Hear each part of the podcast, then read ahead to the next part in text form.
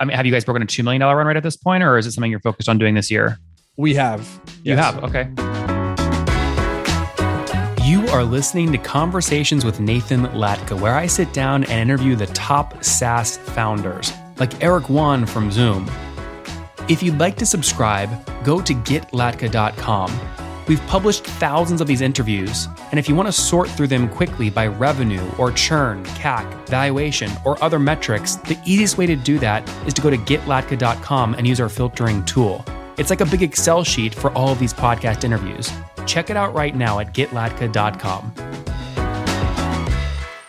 Hey, folks, my guest today is Rahul uh, Sadhu. He's the known as Silicon Valley's expert on policing, currently works with over 50 local law enforcement agencies across the continent on police reform initiatives. He's the CEO and co founder of SPIDR Tech, spelled S P I D R. He created the world's first automated customer service platform for public safety agencies. Rahul, are you ready to take us to the top?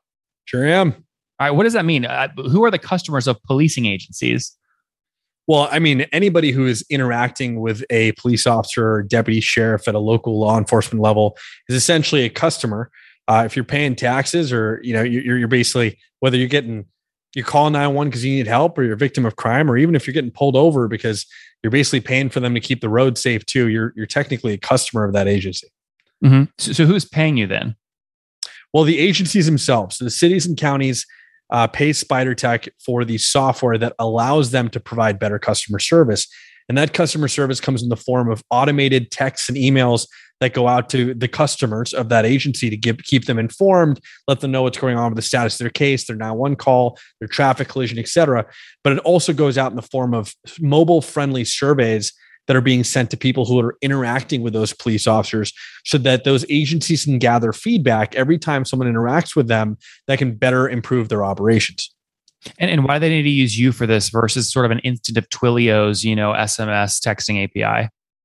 Well, in order for this process to be automated, you need to have a basically all in one system that integrates with the data systems that they're using today for me to be able, you know, for for our, for our platform to be able to send out a survey to someone who just recently interacted with a police officer because they called 911 or they were a victim of crime or whatever the circumstances, we need to be able to connect to intelligently connect to the dispatch systems that they have or the records management systems that they have so that those messages can go out and that they every single survey that comes back can be attached to an interaction which we have a record of. So all of those surveys for example we have uh, you know, a plan of action because we know it's in reference to this officer, this now one call, this this report, whatever the circumstances, this traffic stop, because we have that integration in place. And you can't just do that with like let's say SurveyMonkey or Twilio by itself. You have to have build a, a, a platform that works with these configurations and then uses those integrations to do this automatically. Understood. And what are these agencies paying uh, you per month on average to use the technology? Uh, well, we do yearly contracts and, and in some case multi-year contracts. Uh, the pricing is based off of how large the agencies are in terms of their sworn size is the term. Sworn size would be how many you know police officers or deputy sheriffs they have, you know, work in the fields, et cetera um, to, to, be able to get a sense of how much data is going to go in and out, how many customers are they likely interacting with on a daily basis, and they pay an annual fee based on that, and that covers the entirety of the platform. Or they can purchase it kind of a la carte, module by module. They can decide we only want to send messages to 911 callers or crime victims, for example. They can decide that they want to specifically do you know uh, surveys or they want to have a module on their website which allows people to go and track the status of their case directly from the police website. They can pick and choose or they can take the old plat- platform and that's what you know basically how, how we set up the annual fee. So, so i'm going to force you into an average here Rahul just to help us stay focused. So, so what would an average contract be for the year? Um, well i guess you'd say you know at a smaller agency of, of 100 folks it could be you know somewhere between 10,000 to 40 ish thousand dollars a year depending on how much of the platform that they wanted. Okay. So you upsell based off number of seats. There's also feature based upsell and then also just utility based upsell based off number of customers in that jurisdiction. Yeah, and it's not necessarily seat based because you know they can't go. Oh, we're only going to give this to ten cops or hundred cops. It's based on the entire size of their agency. So they can't just buy it and test it with ten cops. It has it's all or nothing. We do do pilot programs for larger agencies that you know have 500 to 1,000 plus cops, where we'll do like a three month kind of custom based trial period at a lower cost. But generally speaking, no, it's based on the size of the agency because mm-hmm. the amount of data is going to be the same either way. I see. I see. Okay, what's the backstory here? When did you launch? Uh, well, we started the company in 2015. My background is in uh, public safety. I formerly worked as a, a, paramedic and also police officer on the East and West Coast. So I had a better understanding of what it was like to be a police officer and how to provide that type of customer service. I also had the technology background, having a startup in high school that kind of helped pay my way through college. So I combined my love for technology and public safety in 2015 with two co founders, one who was also in policing and another one who was on the technical side of things. Uh, and we launched for our first customer in 2016. And ever since then, have we been growing considerably. And tell me uh, about first year revenue. Do you remember how much you did in 2016? Uh, yeah, I, I can tell you uh, wholeheartedly. Um, it was a big fat goose egg in 2016 because in the beginning we had to have law enforcement agencies to take a chance on us. They weren't willing to pay. Um, it wasn't until 2017 that we started seeing any revenue, and it was just a couple contracts. Mm-hmm. What was 2017 revenue? Your first year revenue? I was curious. Uh, it was less than 100k a year. Okay, less than 100k. And did you? Uh, what did you learn from that first sort of 100k? Was your were you too cheap, too expensive? Sales motion longer than you thought, shorter? What surprised you? Um, well, I mean, focus on doing a couple things really well. I think is that of life. I mean, just everyone knows this lesson, but it was just really you know shown to us that doing a couple things really well is more important than doing a bunch of things kind of okay just to try and catch as many customers as you can um, so i wouldn't say that we you know pricing was necessarily an issue uh, it was more so just making sure that we found that what we were doing is really good for those particular customers and then trusting that that referral process and the network effects of that especially in regional gov tech will work out as intended and that's mm-hmm. essentially what ended up happening so first customers 2017 you learned from them how many customers are you now working with today uh, we have over 60 different agencies across the United States and Canada. Okay. And how many paid seats are there for officers? Uh, I couldn't give you the, the the the most recent sworn number off the top of my head, but I can say it's in the tens of thousands. Tens of thousands. Okay. And now can I multiply that? Can I take those 60 customers times call like a $2,000 a month average contract size? You guys are about 120 grand a month right now in revenue, something like that? Uh, it's certainly a little bit more than that. More than that. Okay. I mean, have you guys broken a $2 million run rate at this point, or is it something you're focused on doing this year? We have. You yes. have. Okay. Okay. So a couple questions on capitalization here. There were two years that you were essentially pre-revenue. You started in 2015, first customers 2017. How did you fund yourself? Uh, we actually went through the Techstars program in late 2015. Techstars in New York. It was the horizontal program with Alex Iskold and KJ Singh. From there, we uh, did a pre-seed round of about a million dollars with Winklevoss Capital and a couple other folks um, buddy Greg Schroy, Taylor Adams, No Name What year was that million? 2016. Okay. And then in 2017, towards the end, we raised a proper seed round of about $2.5 million. It was priced with uh, Alphabet, Sidewalk Labs, Birchmere Ventures, Stage Ventures, uh, you know, Heartland, and a, a few other more institutional sized funds with repeat investors and a couple of strategic angels as well. And from there, we just started raising inside rounds uh, to continue our growth in 2017 at 2.5 million. That was your first priced round. What valuation did you negotiate? Um, I, I can't actually uh, mention that right now. That was like five years ago, man. Come on, you can't talk about the valuation from 2017. Uh, well, what I'll tell you this is, you know, we were recently acquired actually uh, about uh, a month and a half ago. So I'm still constantly figuring out what I can and can't say. I see. Okay, that explains. It's, it's, that it's explains things. Yeah, that explains things. Okay, so you raised. Okay, let's talk pre-acquisition here for a second. So the total you raised pre-acquisition was about 3.5 million, or you did another inside round before that. Uh, pre-acquisition was about 3.5 plus another about a million, so it's closer to about 4.5 in total money in. Okay, that's a big moment to decide to sell. Why did you decide to sell? You know, we got a couple offers and we didn't really want to sell. And I basically told the, you know, folks that we were talking to, um, here's the only way we would do a deal. It would have to be structured in a way that allows us to have upside to continue moving forward in the business, et cetera, uh, so that we can all kind of, including all of our shareholders, can, you know, can enjoy this growth now that we're at this inflection point. Uh, and lo and behold, the uh, the buyer of the company said, okay, and they put something together uh, that actually made sense and, and was what we asked for. And then they never changed the goalposts. Um, you know, we've gone through processes like that in the past where uh, potential buyers, you know, come up with an interesting deal and then okay, we might entertain this. And then down the line that ends up changing considerably. This was a class act buyer, uh, you know, strategic. Uh, and I can tell you right now, it's a, a public safety company called Versaterm, um, and they stuck to their, you know, their, their, words and said, "Hey, this is what we'll do." We, you know, it was what we asked for, and, and that was it.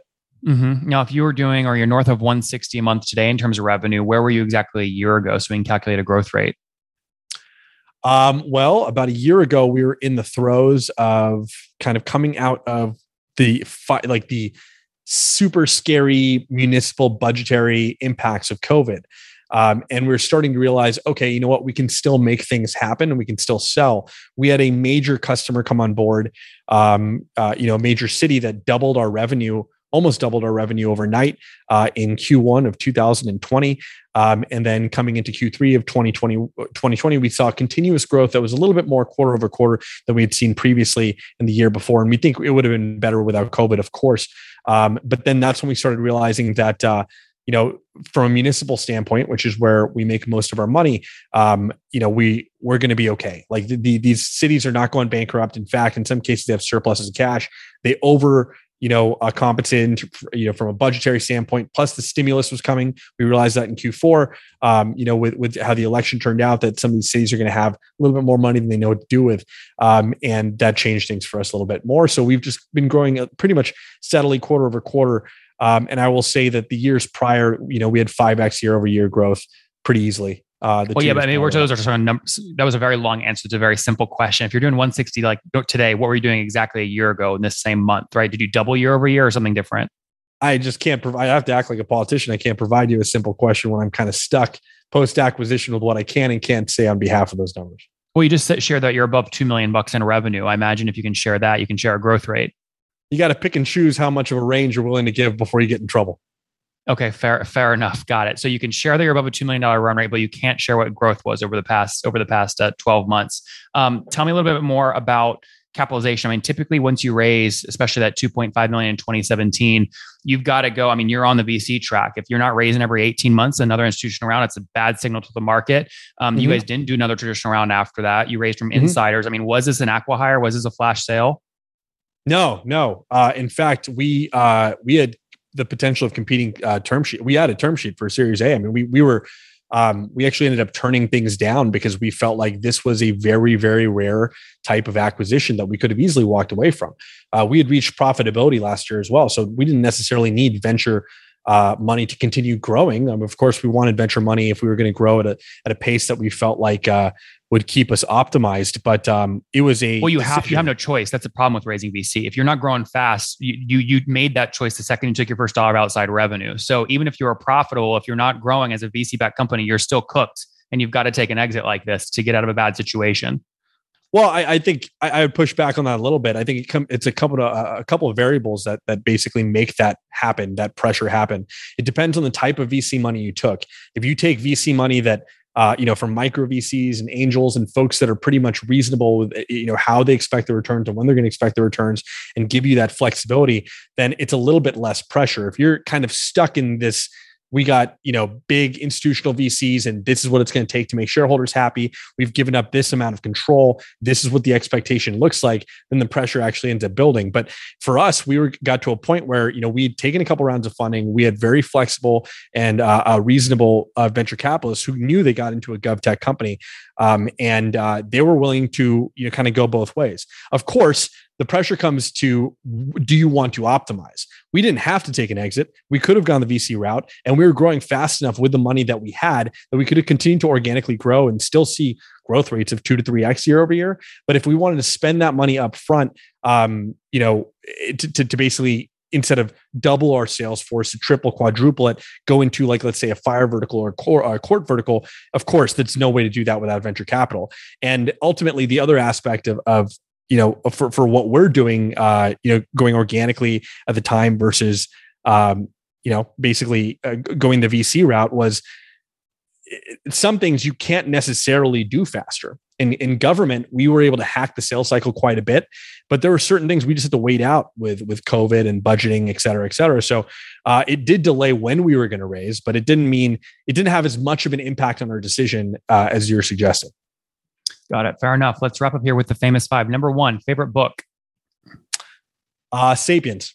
Number two, is there a CEO you're following or studying? Uh, there are many, but um, I, I don't think I could tell you one that I, I find to be more interesting than the others. Great. Number three, what's your favorite online tool for building the business? Just your standard Google collaboration tools, I think get you 80% of the way.